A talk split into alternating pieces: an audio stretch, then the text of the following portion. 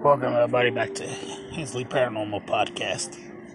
Today's episode is The Legend of the Mothman. In West Virginia folklore, the Mothman is a creature reported seen in the Point Pleasant area from November 12, 1966 to December 15, 1967. The first newspaper reported was published in the Point Pleasant Register dated November 16, 1966, titled Couple Sees Man Sized Bird Something.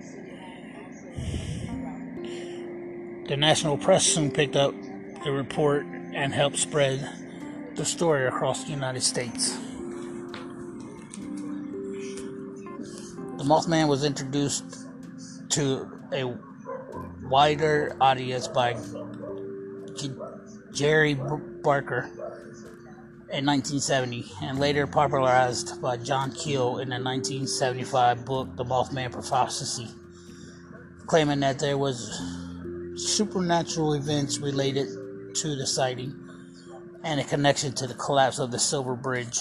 I'm gonna take a break right now. Okay, we're back.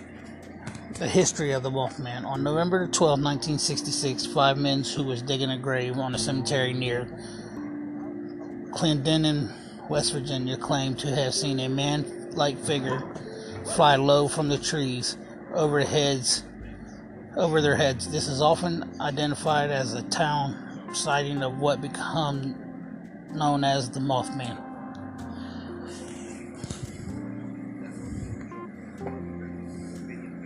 Shortly thereafter, on November 15, 1966, two young couples from Point Pleasant, Roger and Linda Scarberry, and Stephen and Mary Mallette, told police they saw a large gray creature whose eyes glowed red. When the car headlight picked it up, they described it as a large flying man with 10 foot wings following their car while they were driving in the area outside of the town known as the TNT area, the site of the former World War II munition plant.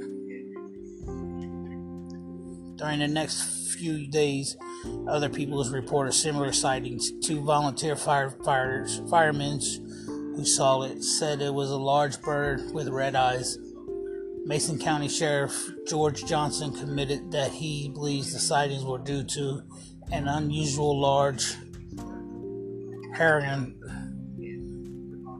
he termed as shitpoke. Contractor Neil Neil Partridge told Johnson that when he aimed a flashlight at the creature in a nearby field, its eyes glowed like bicycle reflectors and blamed buzzing noise from his TV set and the disappearance of the German Shepherd dog on the crea- on the crea- creature. Wildlife biologist Dr. Robert L. Smith at the West Virginia University told reporters that description of sightings all fit that sandhill, sandhill crane, a large American crane almost as high as a man with with seven foot wingspan. Feature only circles of reds and coloring around the eyes, and that the bird may have wandered out of its migration route. This particular crane was unrecognized at the first because it was net not native to the region, to this region.